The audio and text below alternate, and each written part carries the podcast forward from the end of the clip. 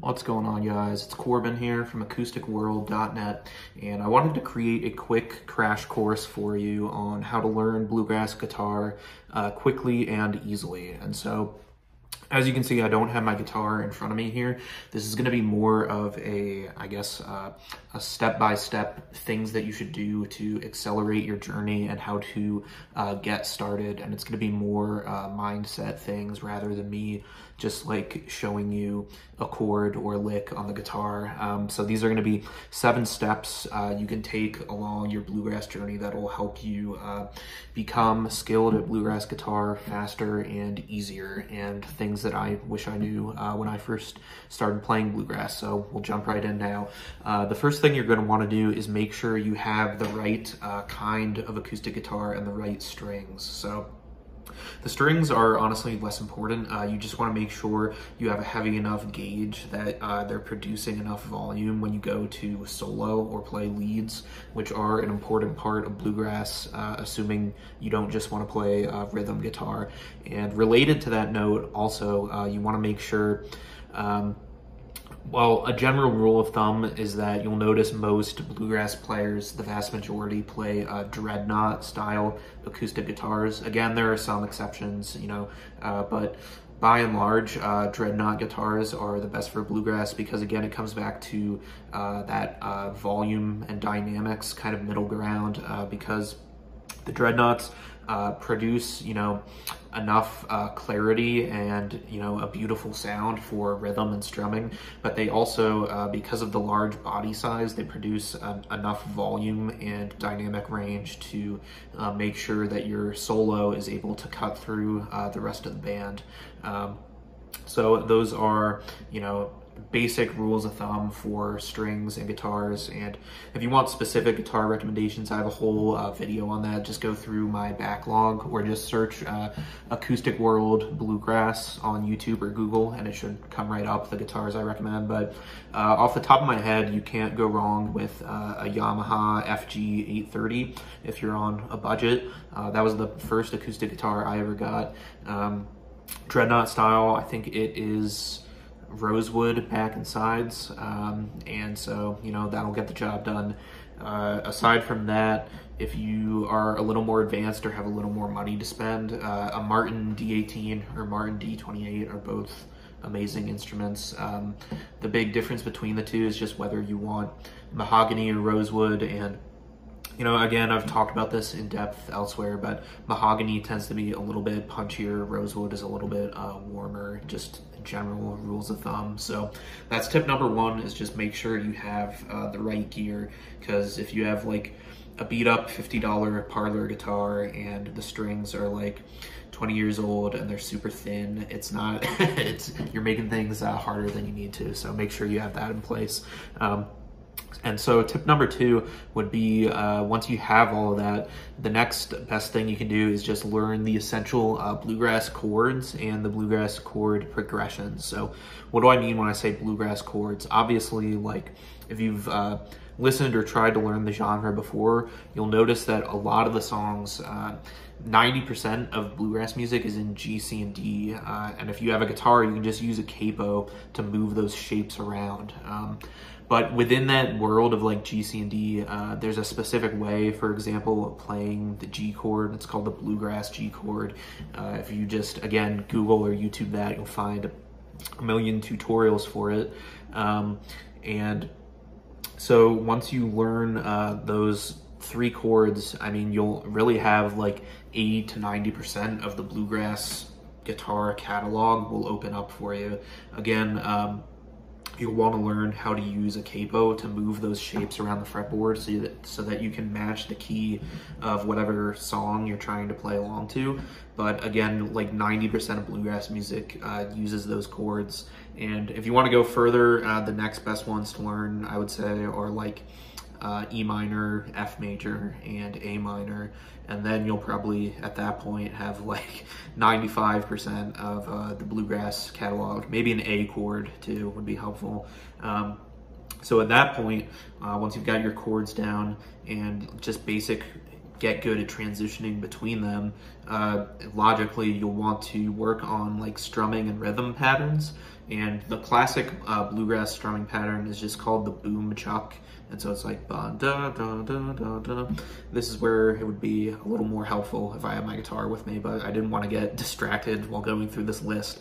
Um, but if you just uh, look up bluegrass boom chuck strumming patterns or just boom chuck strumming patterns, uh, you can find some good lessons.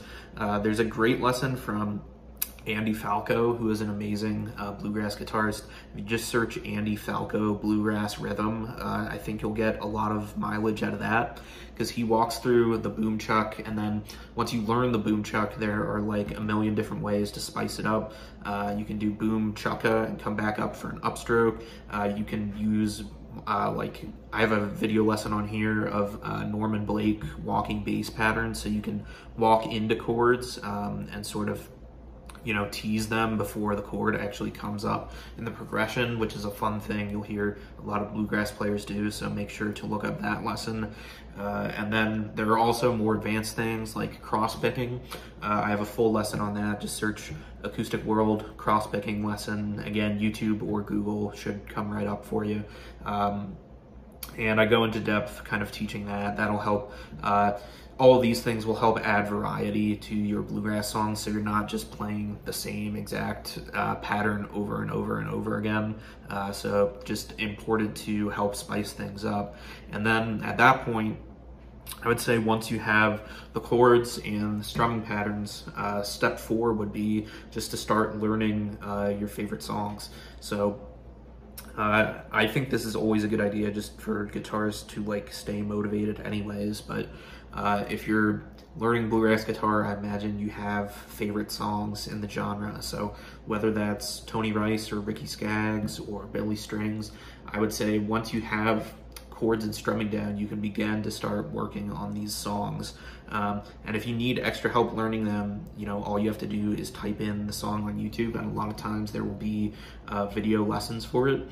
Uh, or if there's not a specific, you know, video lesson, you can just type in the title of the song. So say Freeborn Man uh, by Tony Rice, which is a cover of an Outlaws song, but you just type in Freeborn Man, Tony Rice chords into Google and um, I think like Cowboy Lyrics is a good uh, bluegrass uh, chord chart site with lots of uh, lyrics and chords.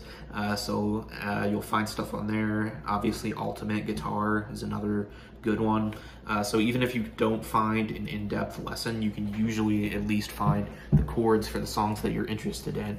And if you have uh, the chords and the strumming patterns down, it makes it relatively easy now to get, uh, you know, the basic foundation of whatever song you're working on and to start learning it. So uh, once you do that, uh, I would say step five, learning bluegrass guitar, would be to start working on uh, guitar licks and soloing. Um, and the best way to do this is, first of all, if you don't know it, I would learn the, the bluegrass G lick or the G run, it's sometimes called. Um, if Again, just a quick search will bring that up. You can find lessons from, free lessons from Bryan Sutton, like teaching you uh, the G run. And that lick alone, if you understand music theory and like scales and stuff, uh, if you understand how that lick works, it'll give you a good idea of what a lot of bluegrass players are doing through their whole solos.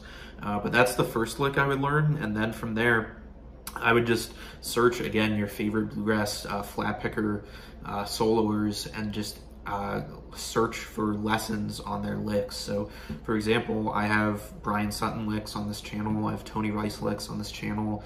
Um, I would just learn those, and uh, you don't want to copy their style note for note, but you can uh, string a bunch of influences from your favorite players together to create your own bluegrass soloing style. So uh, if you want to get more advanced, uh, step six, this is something I would like to start doing more of because I've mostly done like the Frankenstein approach of just stealing licks from people. Um, but step six could be like uh, transcribing or learning entire bluegrass solos, so an entire uh, guitar break. And uh, there's an amazing channel on here called Lessons with Marcel, uh, where he does this. He just transcribes uh, his favorite bluegrass solos. Uh, he's got tabs for them and everything. So like Billy Strings, Tony Rice, he has their whole solos tabbed out in like hour long videos. So if you're interested in learning that way, if that style of learning resonates with you, I would check that out. Again, I have kind of a short attention span, so I've more so just done uh, bits and pieces of licks and tried to piece them together into my own style, but I think I'm at the stage now where I should start uh, binging Marcel's channel, so that's a recommendation I'd give you. Uh, and step seven would be, uh, again, this is kind of optional, these last two steps at this point, but uh, this would be learning uh, bluegrass guitar from the pros. So if you look at services like Artist Works or TrueFire, uh, a lot of these uh, platforms have like lessons from actual professional bluegrass players like Bryan Sutton. Uh, and that's the next best thing to being taught in person by someone like this. So I would say that's uh, probably the quickest way to upskill uh, your bluegrass playing. So I hope those seven tips helped you out, guys. Uh, you can learn more at acousticworld.net. I've also got uh, full um, chords, tabs, and songs, uh, chords, tabs, and video lessons for 100 songs. If you just go to acousticworld.net slash songs, I will email that over to you. Um, some of them are bluegrass songs, some of them are country songs. So no matter what style of music really you're interested in, uh, you'll find something cool in there.